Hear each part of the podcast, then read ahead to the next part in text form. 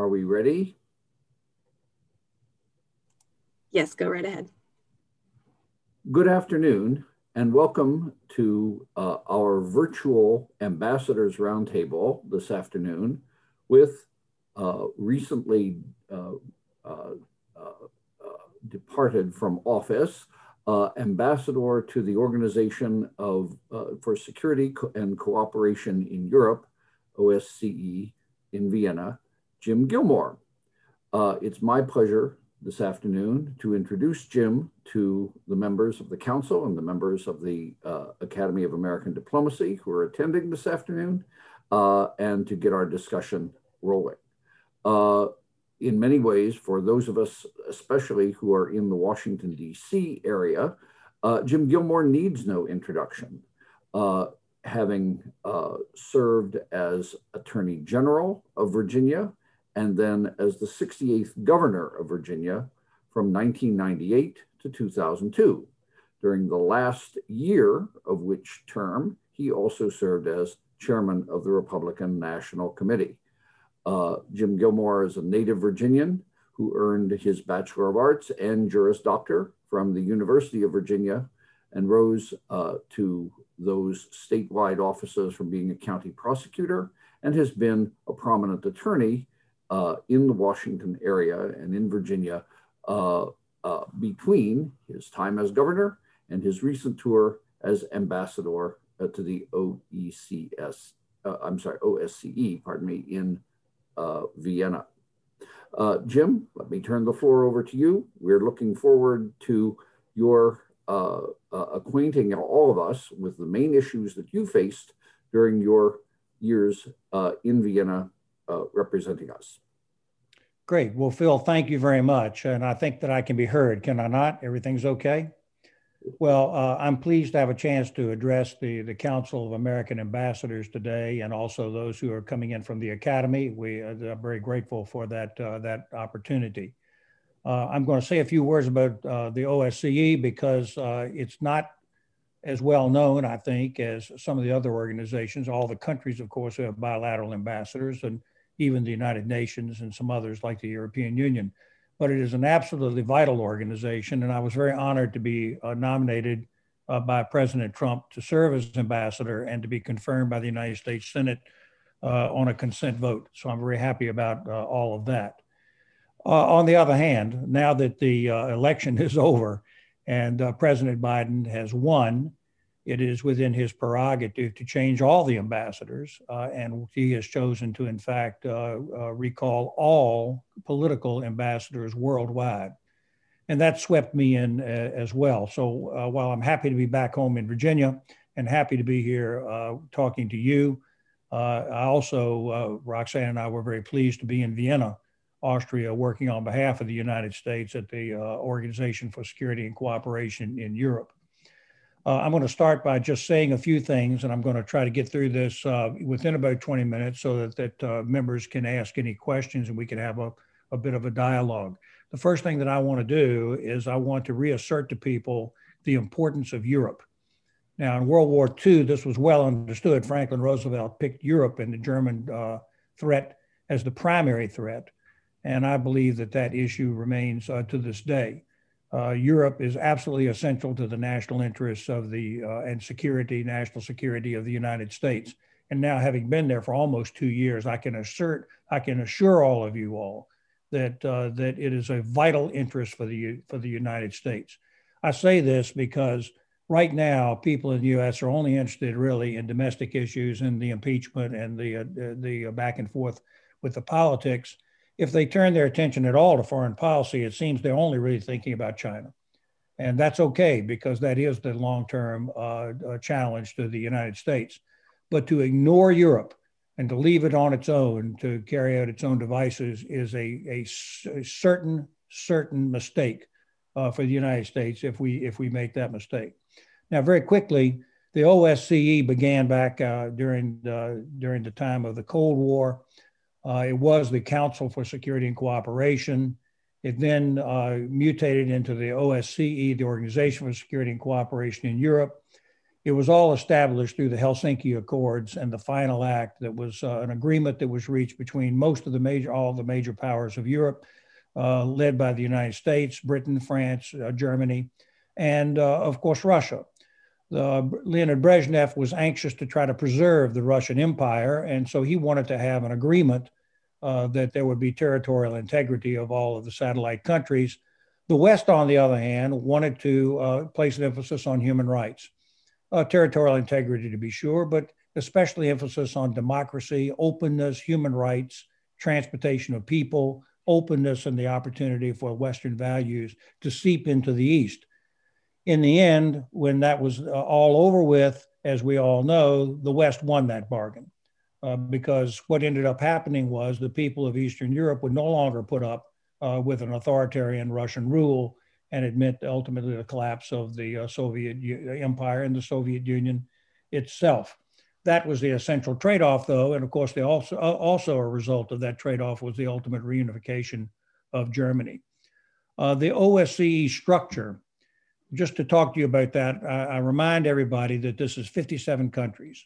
It is all of Europe, including the Baltic states, the Scandinavian states, all the uh, European countries we think about, all the southern countries, including Turkey, Azerbaijan, Armenia, and a variety of other countries. And then it goes out into Central Central Asia also, with all the Turkmenistan and Tajikistan and Kazakhstan uh, and uh, Kyrgyzstan, uh, Uzbekistan. All these are in the Organization for Security and Cooperation in Europe, as well as Canada and the United States. Uh, so that is the structure. Once a week, all the ambassadors meet in the Hofburg in downtown Vienna, the historic Hofburg, and meet in, in a Congress down there every Thursday called the Permanent Council.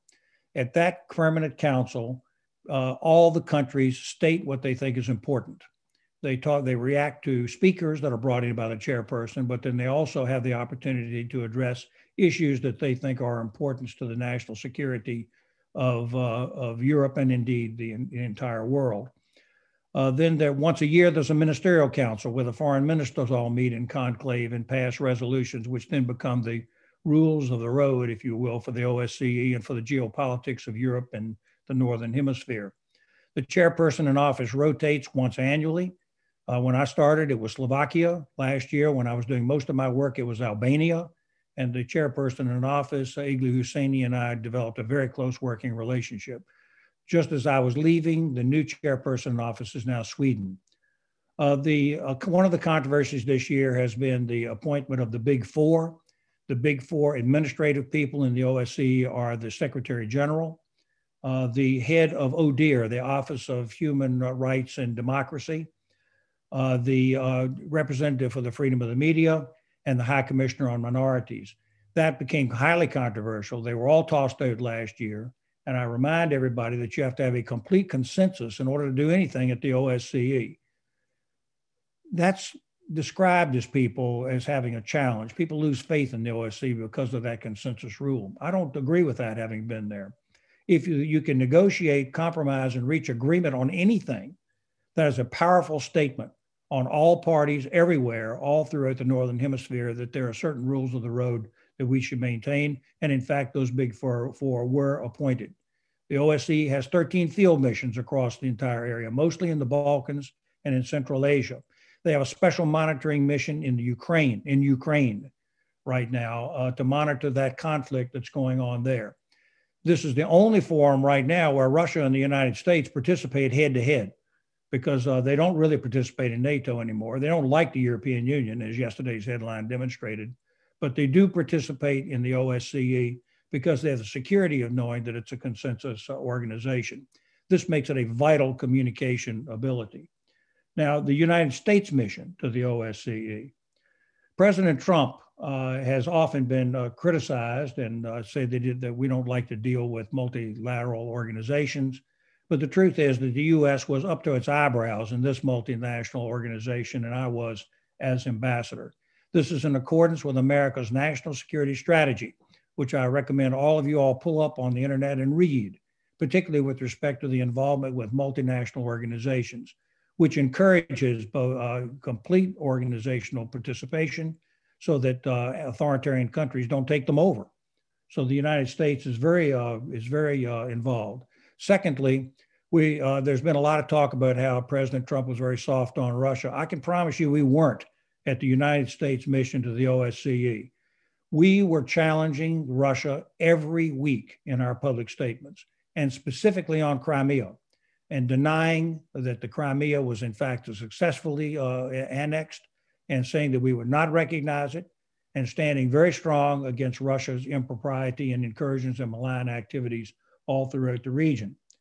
Uh, the, the idea that uh, America uh, first uh, has been derided a great deal, uh, but actually we took it to mean that it's not America only, that if the United States interest could be furthered by its cooperation with particularly our allies, that's what we wanted to do. And in fact, that's what we did. Uh, but we held our allies accountable, of course, as you would expect, and they us. That's what sovereign states do. My goals were number one, uh, to shore up our allies and to be friendly and warm with our allies. And we've developed a particular special relationship with uh, the ambassador from the United Kingdom and those two countries, that country. But we also met with the Quad every week, the Quad being Britain, France, the United States, and Germany these ambassadors developed a very close bond and worked together on many of the uh, international issues. So uh, these were the, uh, the uh, approaches that we were taking. Uh, we did, uh, however, there was a, I'll give you an example of, of a difference. When the Special Monitoring Mission, which is there in Ukraine to monitor that conflict that's going on there and to try to keep a lid on it, ran out of money there was sort of an assumption that if you just shook the tin cup at the United States, we'd put all the money in. As the ambassador, I basically demanded that our allies put up money also and support our interests, all of our mutual interests. And therefore, some countries began to contribute money to OSCE's vital projects that never had really done anything before other than pay their dues. This, I think, is an accomplishment for the United States. Uh, and uh, we also uh, we're able to connect with Eastern Europe and with uh, the Balkans and with the Baltics uh, in very close order and paid some attention on those security issues. The United States mission focused a great deal on human rights and human liberties as well as democracy. There was a Vitaly Shkelyarov, who was an American taken hostage, if you will, in Belarus during that recent breakdown we negotiated very closely with Belarus and made it very clear that we could not continue to work with Belarus unless our the American hostage was let go. This is in line with my philosophy, which is an American overseas ought to have the protection of his American citizenship anywhere in the world. Likewise, we also met with Svetlana uh, uh, the leader of the opposition in Belarus, we have called every week for the release of Mara, uh, Maria Kolesnikova, who is now, at this moment while we speak, being held incommunicado in prison in Belarus. The Americans, however, stated their position on this, and therefore we stand for what's truth and what's uh, right. Uh, the we did some additional new initiatives, but I want to hurry along through this so we can get to Q and A. We're almost uh, out of my uh, 20 minutes or so. We also at OSCE, the United States, changed our finances. We have a great deal of money that, uh, that the Congress gives us in order to participate in international affairs in the European and Asian sphere. We have a lot of things that we can do, but it used to be that the U.S. embassy just the OSCE embassy just doled out $25,000, $30,000 to all the different projects when everybody came with their hand out. I stopped doing that. Instead, we began to focus on the most vital programs for the American national interest and then put big money behind it in order to get results on behalf of the taxpayers of the United States. That is a change that I'm, I'm very proud of. Uh, and then also, we appointed key Americans in accordance with the national security strategy, including an American now in charge of the terrorism issues, among other projects. And we put money behind the terrorism program. These are all the priorities of the United States which we were able to pursue through the ambassadorship. Now, I will close pretty quickly now by saying something that I want to emphasize to my fellow ambassadors here. Europe is not quiet. It is a continent, Eurasia, that is highly tense. Uh, my opinion is it's because of the dissolution of the old Soviet Empire. And as a result of that, people are breaking out. You're not seeing anymore any argument about Poland, and Romania and Hungary and Bulgaria. Instead, you're seeing arguments about uh, Belarus and about these other places like Georgia and Moldova. I remind you all that the Russians are occupying through military force now East Ukraine. They purport to have actually conquered and annexed the Crimea, which we do not recognize. They have soldiers right now in Georgia. They have soldiers in Moldova. They have, uh, they have been in support of the dictatorship in Belarus. And finally, there is an ongoing conflict that is going on as a ceasefire right now, but believe me, it's not quiet. And that is the Ar- Armenia Azerbaijan conflict in the South Caucasus over Nagorno Karabakh. That has been a real, honest to goodness war and something that the OSCE has been engaged in through its special mission and its co councils of the United States, Russia, and France to try to bring a ceasefire and to, uh, to uh, keep it participating in. So I want to warn you don't think of this place as the Eiffel Tower and the Tower of London and a nice trip along the Rhine. This is a very dangerous place, Europe, right now, largely because of Russia's push and pull constantly. We see it reflected at OSCE. So I'll close by just saying this. The agreed upon rules of the OSCE is democracy and human rights, territorial integrity, uh, self determination, which is exactly the way Germany was reunited. All that is under attack right now, and it's being under it's being reflected through the OSCE. The Azerbaijanis now say, well, you know, you've got to, you know, you forgive us for attacking and taking this land from Armenia, although Armenia may or may not have been entitled to it. But what they basically say was, doesn't matter.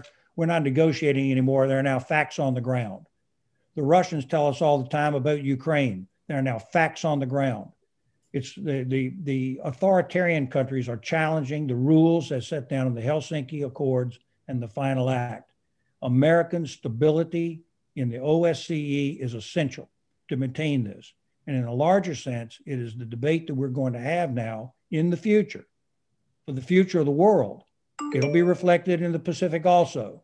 But uh, believe me, it's being uh, argued about right now in Europe. Are we going to have a future of democracies, freedoms, people having the ability to elect their own government, to be free from the knock on the door at night, free from torture? Or are we going to have something entirely different? The OSCE is an essential bulwark that argues these matters out, reflects the allies, reflects the bright principles, and United States participation is essential to the stability, not just of the organization, but to Europe as a whole and indeed the world. So, Phil, thank you very much. Those are my remarks. Well, Jim, thank. Let's make sure we're unmuted here. We are. Jim, thank you very much for those uh, for those observations uh, and uh, a, a, tour d'horizon of your accomplishments and your priorities while you were ambassador to the uh, uh, OSCE.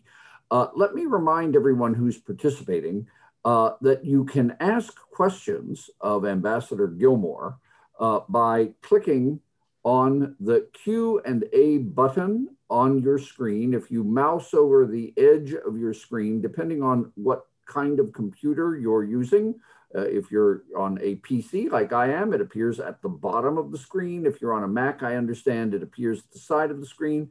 Uh, click on Q&A and type in your question and I will read them out uh, as they come in to Jim Gilmore. But to get our conversation going, uh, uh, maybe I could start, uh, Ambassador Gilmore, by asking you if you could expand a little more on just what the OSCE has been able to do uh, uh, with respect to Eastern Ukraine and the, the occupation there by proxy, well, disguised Russian and proxy uh, troops. The o- OSCE maintains um, two, uh, uh, I gather, sort of choke point observation posts uh, north and south of that Donbass region. Uh, but I'm not entirely clear on what they're able to accomplish. Uh, you could, I'm sure, enlighten us. Well, first of all, uh, Phil, let, let's remember what foreign policy really is. It's got a lot of instruments that it can that it can use, uh, but diplomacy is one of those instruments. Another is, of course, military force. Uh, if the United States was prepared to use military force, excuse me, then we would have a different result. But right now, the purpose of diplomacy is to communicate to people what they can and they cannot do, and then also to supply that with appropriate military force as necessary. There's been a real worry here uh, that the Russians would, in, in fact, uh, go beyond those uh, areas of eastern Ukraine and try to take over all of Ukraine and eliminate that sovereign country. But on the other hand, uh, by going to the OSCE and asserting the principles that we do, and by strong American participation, and by drawing in our allies in a similar position, and they also are independently strong on these issues, you're communicating to the Russians that if they go too far, that they're liable to end up in a general conflict in Europe. I don't think the Russians want a general conflict in Europe. Uh, I think they would like to avoid that. So I think they're always watching to see if they can get something for nothing, whether or not that they can continue to move while the West will be passive and allow them to do it. The diplomacy that goes on the OSCE uh, communicates that. Uh, but then, in addition to that, uh, the OSCE also has uh, major field missions that are out in, in countries that are emerging. Uh, for example, the, the Central Asian countries, they're emerging democracies and they want to be independent. Uh, the OSCE goes out there and puts an actual field presence into those areas. That's true also uh, for the Balkans. With respect to the uh, special monitoring mission, that is a very major monitoring mission of several, uh, well, it's, it's been as high as I think 1,200 but uh, at least at this point in the pandemic, several hundred people who patrol that area, that border. Uh, we don't actually want to call it a border, that line of contact between uh, East and West uh, Ukraine. They monitor it, they watch it, they report on it every day. They give information on the ceasefire and whether it's holding, and if it's not holding, where the ceasefire is being violated and by who. Now, what does that do? They're not carrying guns. They're not the 101st Airborne. They're not going to go in and, and put a stop to this, if you will. But what they are doing is casting a light and shining a light on the conflict in Ukraine. Therefore, not only is it an early warning if there's the mobilization of troops, but in addition to that, it discourages improper behavior and activity. So the OSCE is a monitoring uh, mission there. Uh, they're the only organization that has a monitoring mission. The EU is not there. NATO is not there. The Russians won't stand for NATO. They, they consider them an adversary. They don't particularly like the EU either, as you can see from the recent headlines, but they have cooperated to the extent that the special monitoring mission is permitted to act in Ukraine. Thank you for that. Uh, we have a question from one of our uh, audience members, Donna Imadi, uh, and uh, I'll uh, share Donna's question with you, Jim. Uh, could you expound on the challenges you perceive the US faces in being influential within the OSCE, emerging out of this era where we have seen a lessened US dependency on influence and involvement? I'm giving you her, her expression as she gave it. Uh, how do we reestablish our influence in this critical organization and region, and what are the challenges? Uh, Donna, all I can tell you is the reality that, that I experienced there as the United States ambassador. Uh, first of all, we, I, we were a little late to the game. We didn't get there until the middle of 2019. But uh, as a former governor, as the United States ambassador, uh, I was given complete respect at OSCE. And in fact, I believe my the United States voice that I was given at the permanent council meetings was respected and closely listened to. Furthermore, when we attacked on, on these uh, fundamental issues, when we attacked on the arrest of uh, protesters, if you will, in Belarus, and they're probably doing it now with respect to, uh, to Russia, we were listened to. All the countries of Europe were waiting to see what the United States was going to say, which of course signals what the United States might do uh, which is a, a, warning sign to our adversaries and a strengthening of, uh, of our allies. Now, we we've done specific things. For example, when the anti tank weapons, the Javelin missiles, were put into Ukraine, that was a, a clear signal that Russian tanks would not just simply roll across the plains of, of Ukraine unopposed. The United States uh, took that kind of initiative. That's not an OSCE initiative. In the OSCE, you're exercising real diplomacy if diplomacy works, you don't ever see tanks or, or troops move because the warnings are all there, the information is all there, and uh, as a result of that, the trigger is not pulled. Furthermore, uh, and this is important, uh, our allies uh, look to the United States for that respect and, and stability. The UN, let me let me say this, Donna. I believe this is probably true at the UN, although I haven't been there. But I can tell you at OSCE, the United States voice is always the biggest one in the room. That means you have to be respectful. You have to be respectful of our allies, particularly the United Kingdom, and you have to understand what their interests are as well. And you accommodate that. And where you can cooperate and do something uh, that the United States can do to help them, they understand it and they appreciate it because they see it very materially. What can we do? I think that uh, the, the US is in a position to do exactly what I thought needed to be done. Number one, shore up our allies. Number two, reach out to the, the, the other countries that want to be independent and pull them west. For example, like, uh, like uh, uh Hungary, for example, and Poland, which have been uh, roundly criticized, but they want to participate on the, on the Western team if they have that opportunity, and the U.S. can can accommodate that and pull them west instead of making them forcing them east. Uh, so the the, uh, the, the third thing was to always watch the Russians and restrain them uh, through our diplomacy, and then uh, fourthly. Uh, we did. Uh, we spoke directly to the Russian people by translating everything that we did and said as Americans into Russian and then communicated that in through social media, which I'm confident, in fact, I know for a fact, was being heard in Russia and beyond.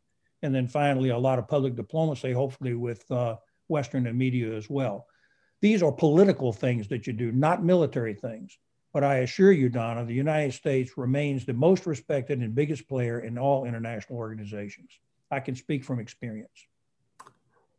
Uh, Jim, we have a, a, further question uh, that uh, um, uh, uh, approaches this from a different angle. Can you speak to the skills you developed as a governor that allowed you to be a successful ambassador?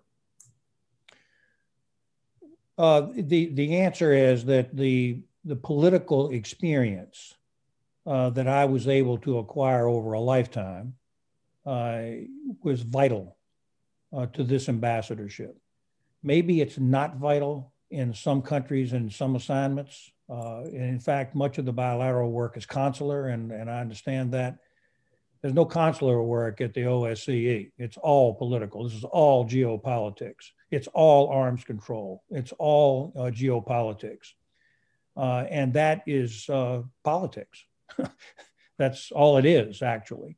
So the, the skills that you learn as a politician by being able to discern the intentions of people and then what you need to do in reaction to that in order to achieve your policies are an essential political skill.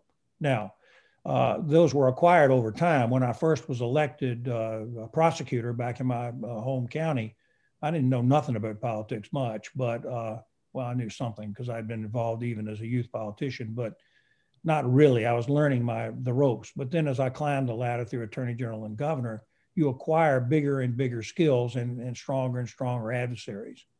Uh, so as a result of those skills, you you it is essential, at least for this ambassadorship, and frankly, I think most ambassadorships, because the bilateral ambassadorships are political also.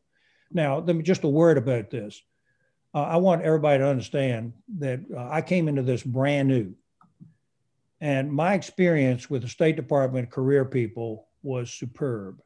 I think they're excellent people, excellent trained, well experienced, and completely cooperative, and more importantly than that, loyal. I suspect that if we talked any politics, that many of them probably wouldn't have liked President Trump, but they were completely loyal because that's what the Constitution demands. So I really liked them a lot. On the other hand, career diplomats don't always get the political skills that you get by coming up through politics, by participating in politics, by even being a donor and understanding how you want to make your investments in politics or participating in business and building something in, in the capitalist system. These are different skills than career diplomats. So I think the two work in great harmony. But I will say this I believe that uh, if you uh, don't send somebody with political skills to OSCE, you're doing a disservice to the people of the United States. Um, uh, before getting to uh, a further question, uh, Donna, thank you for a fantastic answer. um, uh, turning to uh, uh, Belarus, a nation that belongs to OSCE and that has been recently on a little bit of a knife edge with its neighbor Russia, um, where self proclaimed President Lukashenko uh, has been under pressure from Moscow to accommodate more and more uh, to coordination with Russia militarily, et cetera, and where he's an obvious violator of the democratic norms that are supposed to be practiced by um, OSCE members, but where at the same time he is seems to be doing a delicate uh, balancing act or walking a tightrope uh, between trying to accommodate Russia, given that he is a dictator, uh, and yet trying to preserve uh, a modicum or some measure of Belarusian independence. How is Belarus being dealt with these days in the OSCE? Uh, when when I got to uh, Vienna uh, I tried to look around and I said, where can the United States do something fresh and new that would be different, uh, where we could advance American interests? And I actually picked out three countries that I thought were uh, useful uh, to, to pursue. Uh, and those three countries were Uzbekistan, Serbia, and Belarus. And the reason was because uh, Belarus had an interest in trafficking in persons. The United States has an interest in trafficking in persons. We have a whole ambassador just for that issue. OSCE is focused on trafficking in persons, which is a fundamental, real problem all throughout the Eurasian area and in Europe. So uh, we found a common ground. And last year we teamed up in the ministerial decisions to, to try to offer a proposal on trafficking in persons. All of a sudden, you had this funny couple of Belarus and the United States working together. And so all through the year, we worked together and we, we agreed we were going to really do something that was going to help people on trafficking in persons. And by the way, it was going to help Belarus because they have a lousy track record as far as the United States Congress is concerned. It was all going to be something that was really good. Then all of a sudden, the country blew up. And uh, what's really going on is this Phil, and uh, to, to, your answer, I believe it's in the interest of the United States for any country, and particularly Belarus, to be a democracy democracies that are accountable to the people are probably not going to end up being enemies of the United States. So that's in our interest. At the same time, it'd be really easy for Belarus to simply be occupied by the by the Russian army. They already have some troops in Belarus, and to simply draw that country back into the old Russia. I don't think Belarus wants to do that, but they're not particularly anti-Russian. They just are anti-dictatorship. The, the people there don't like Lukashenko because he's a dictator. He, on the other hand, doesn't want to actually be a little brother to Vladimir Putin. So it's a really peculiar situation. But we get to do lots of things at the same time, too, the United States. So we are not only was I pursuing a joint program on trafficking in persons, we also were condemning the attacks on the civil uh, protesters. We were meeting with the leadership, as I said, of the civil protesters and supporting them. Uh, so uh, I happen to believe that in the long run, that Jefferson was right, that uh, people want to be free, they're going to be free, and I think we're going to be okay uh, in, in the long run. I'll just tell you one quick story. When I met with uh, Svetlana Tikhanovskaya, uh, and she and I met, which everybody knows, and not only me, but the other allies, we met with her too. We all met with her, and everybody knows it, including the Russians one thing she said, well, I mean, they'd love to have us go ahead and send in the army and, and try to protect them, but we're not going to do that. That's not what America's going to do or any of the allies. But what we can do is stand for what's right. And the protesters, some of whom are exiled and some of whom are in jail and some of whom are in the street in Belarus, will tell you that American and Western statements on their behalf and the, the uh, standing for what is right with them is vitally important to them their biggest fear is that we will forget them. And at OSCE, we don't forget them. Great. let me encourage, if I could, uh, the members of our audience to take advantage of the chance to ask Ambassador Gilmore further questions. Uh, while waiting for those to come in, let me pose one uh, for you, uh, Jim, as well. Turkey is another NATO ally that uh, uh, is well, problematic in the fold.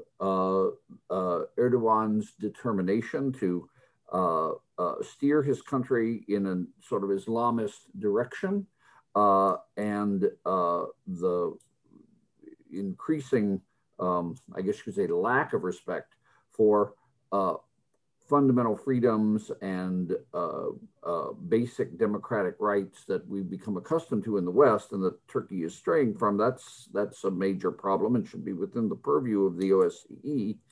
And of course, Turkey's problematic posture is making it all the more susceptible to Russian overtures.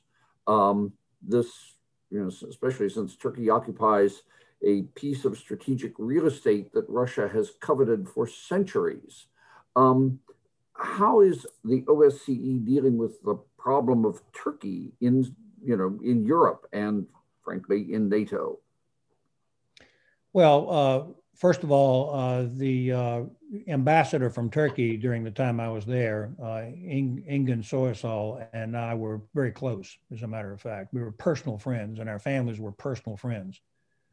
But Engin was a very strong advocate on behalf of his country, as were all the other ambassadors at, at OSCE. They stood up for their own country's sovereignty and their own national interests.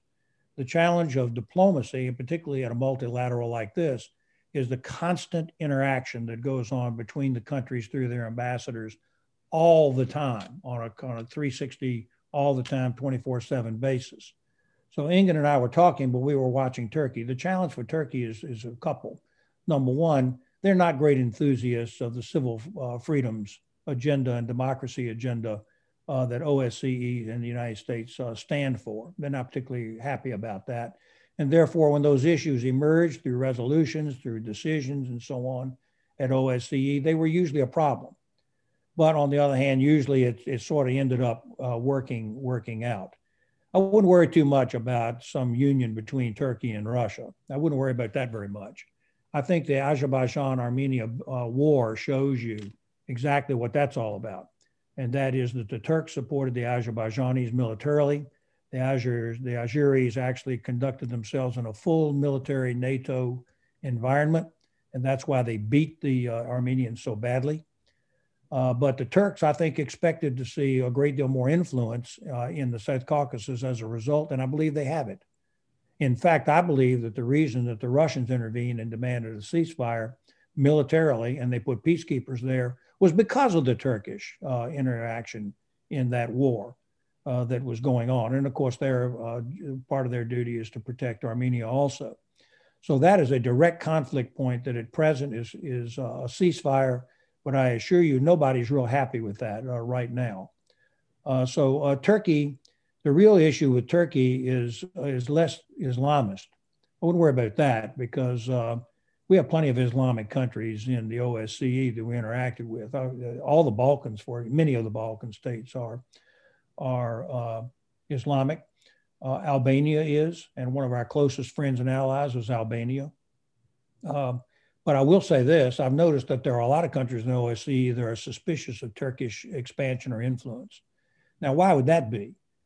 If you just look at the history, I mean, you will notice that Turkish influence went right all the way up to the United States residence at Turkenschanzstrasse in, in Vienna. Mm-hmm.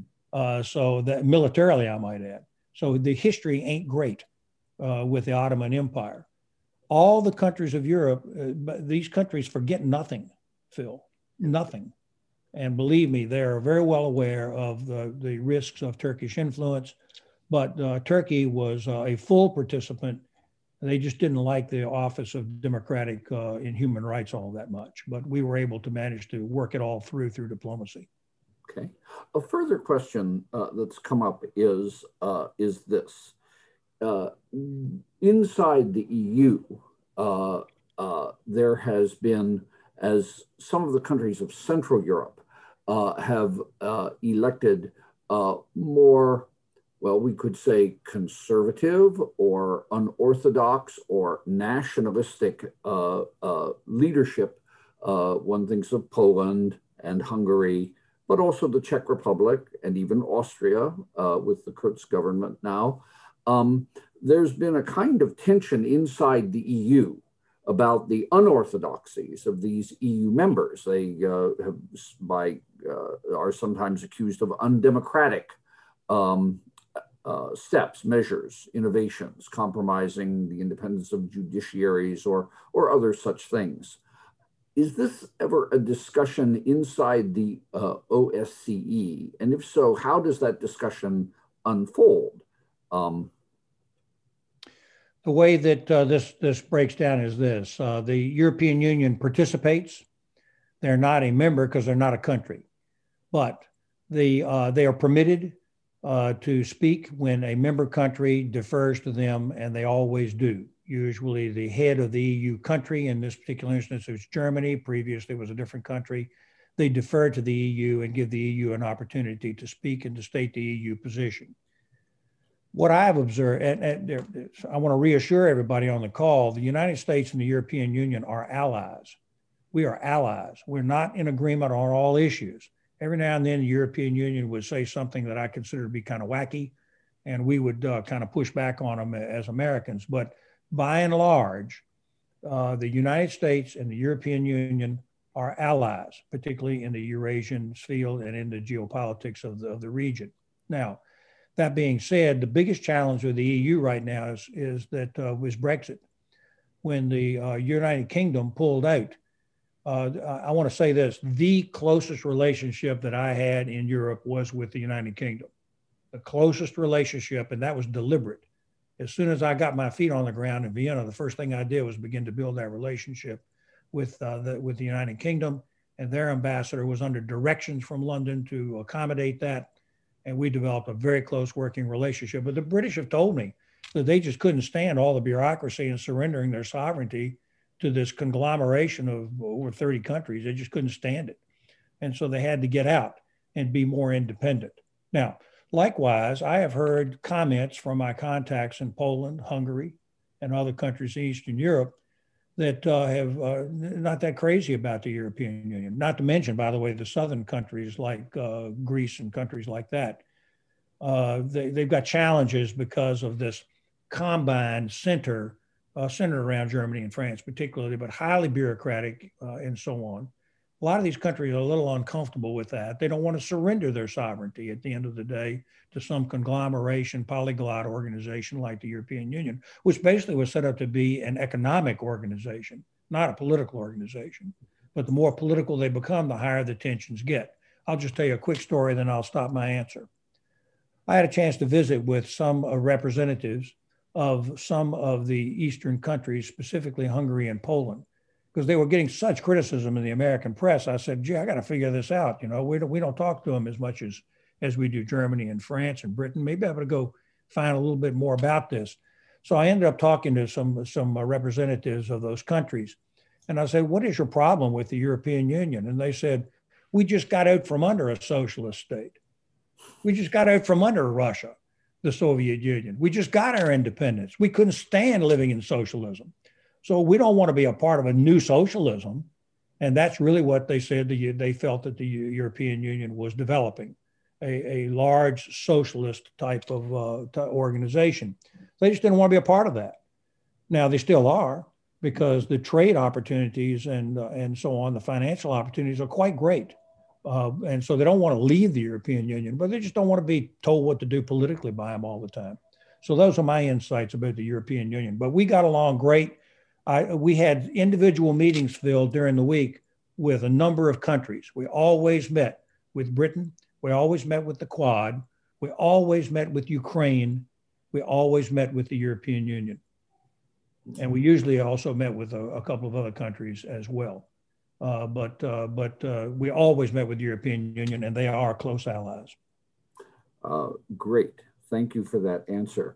Uh, interestingly, the last mission that the Council of American Ambassadors was able to mount for a number of our members uh, uh, before the pandemic shut all this kind of activity down, uh, was a mission to Baltic states. Uh, we also visited Poland, um, but uh, particularly in Estonia and Lithuania, we weren't able to get to Latvia because of scheduling limitations. Um, uh, we found, I think, uh, nations, peoples, governments that are increasingly nervous about their uh, Russian neighbor to the east and their intentions. Of course, all that in light of what happened in the Ukraine, what's ongoing in the Ukraine. Uh, can you talk a little bit about how the OSCE is, um, how, how the Baltic states play in it, and how the OSCE is looking at the Baltic states' anxieties? Well, as a side matter, I think that all of us in this business, everybody on the call and everybody in the State Department, everybody in the White House ought to be spending all, almost all their time trying to figure out Russian intentions. Because, you know, you're not quite sure really what their intentions are. Uh, it may be they're just trying to protect themselves, and so they, they want to have a buffer the way that they historically have done, or it may they be that they're self aggrandizing and they are not happy unless they're in charge of other people or you just don't know what is driving the policy. And I think that all of us on this call can spend an entire lifetime trying to figure all that out, particularly since they hide it pretty well. And also, it changes from administration to administration, doesn't it? Except that Putin's always been there, it seems like. Uh, but uh, with that being said, the Baltic states can't worry so much about that. They just want to make sure they maintain their sovereignty. And I believe me, they are fiercely sovereign. They are fiercely independent of Russia. And yes, they are watching all the time because they don't completely understand the intentions. And also, the language that's used at the OSCE by the Russian ambassador is very unha- unhelpful. Uh, he's attacking all the time various places, and you're watching to see exactly what the Kremlin's emphasis is and as it uh, shifts from week to week. But they've been very critical of the Baltic states which of course keeps them on their back foot and makes them uh, uh, quite nervous. So, uh, all I can tell you is that uh, the, the Baltic participation in OSCE is vigorous. Their, uh, their ambassadors are good. And I might tell you that I think my personal opinion, based on my limited experience, is that some of the most superb diplomats in the world are placed at the OSCE by these other countries. And that includes the Baltic states. They're excellent diplomats. They protect their interests of their countries, they protect their sovereignty, and they're always engaged. However, let me also come back to an original theme that I that I said here. They're always watching to see if the United States is around. They're always watching to see if the US is around and whether the US is strong and whether the US is resolute and determined. And if they see that, they feel better. Then at that point, they can exercise their diplomacy a little less reluctantly and a little less fearfully and that goes not just for the Baltic states where they're all, all the way up there in that uh, in that area uh, up there, but but all the other countries as well. The United States presence provides stability in Europe. I assure you of that, and uh, and I certainly hope that we continue to do that. Uh, you just touched on the Russians' behavior in the uh, OSCE, uh, and I, I, your comment was brief but it it was fascinating. And it might be useful to use our last few minutes here together for you to talk a little bit more about that because it emerges that you've portrayed the US as, as um, if not the leader of the pack, certainly a very important player in the OSCE for the good, for the constructive purposes of the organization. But that portrayal of the Russian ambassador suggested that they might be a kind of, uh, dare we say, something like a black knight in this uh, in this uh, this roundtable organization. How how do they really play their role? Uh, well, uh, first of all, uh, also Canada is very important in this organization as well. I've, I've, often said the United Kingdom are our cousins, but the Canadians are our brothers and sisters, and so they play an important role as, as well you asked me about the Russians. The the relationship at OSCE is complicated, but at least you got a relationship. Uh, with all of the sanctions and the uh, expulsions of diplomats and the reductions of consulates, uh, there has been a reduction of diplomatic contact across the world with the Russians. Not so at OSCE. At OSCE, they have a full mission there, a very elaborate mission. And let me confess to you that I got to know the Russian representatives, the deputies, as well as the ambassador pretty well. And actually, I, I, my confession, Phil, is that I actually like them. Uh, I think they're they're they're um, uh, good people, and I like them, and I think they're very effective representatives of Russia. However, I don't like I don't like what Russia does. Uh, their their uh, behavior in international relations is brutal, is wrong, in violation of the Helsinki Accords, in violation of the Final Act, and we hold them to account every day. We never give up one time when I when I was there, I kept saying to my staff when I was just learning the ropes, and I said, hey, "How come we go to the permanent council every week and complain about Crimea? Why do we do that? After all, they already know how we feel about it. Uh, why why do we keep doing this?" And the answer was because if you stop, they'll notice. If you stop, they'll notice, and they'll figure that you've now moved on, and now you're ready to enter into some other kind of negotiation which they're always seeking advantage. Uh, I, I, question very much this decision to go into New Start this quick. Uh, this was an opportunity to maybe maybe address this, the Russian superiority in nuclear battlefield weapons, which now probably won't be addressed because of the American entering into New Start so quick. You always have to watch the Russians. They're always they're, they're very unique people, and their uh, representatives are very determined and very deliberate we were, uh, I hesitate to use the word yelling, but we were speaking across the table every week to each other uh, in this organization quite deliberately. And uh, it is communicated back to Washington and it's communicated to Moscow. And that's how we begin to measure each other and to try to figure out whether there's strength, weakness, or directions where we can work together. The direction that I had from Washington and that I set for myself was to restrain Russian aggression to the extent that I could and uh, that the United States could. But at the same time, President Trump asked us to seek out ways where we could try to build some relationships so we could find some common ground somewhere. And in some of these areas, we did find some common ground. Uh, but uh, that doesn't cause us to diminish our, our strong position with respect to the Russian foreign policy.